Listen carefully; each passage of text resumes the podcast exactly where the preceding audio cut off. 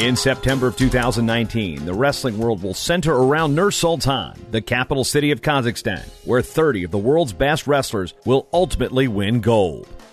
Who are the ones to watch? Why do some names look familiar? Get a crash course in international wrestling with the countdown to Nur Sultan. Developed by TrackWrestling.com, it's 100 days of wrestling's best. 90 days to Nur Sultan, and today we feature 2018 world champion Justina di Stasio of Canada. The 26 year old's ranked number one in the world at 72 kilos, and the world championships were a breakthrough of sorts for di Stasio. She has good head to the outside single and an inside shot, and she has a leg lace that's really good, and she stays in solid position. Her shots are deliberate and effective. She benefited by dropping to 72 kilos when 10 weight classes were offered in 2018.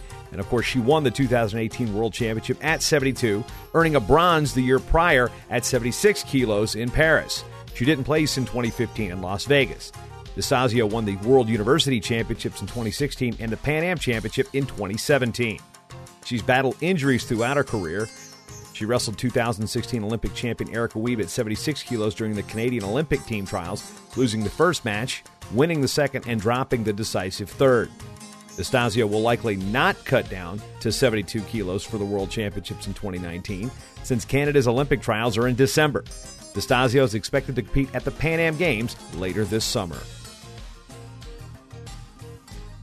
The countdown to Nur Sultan is brought to you by Cliff Keen Athletic.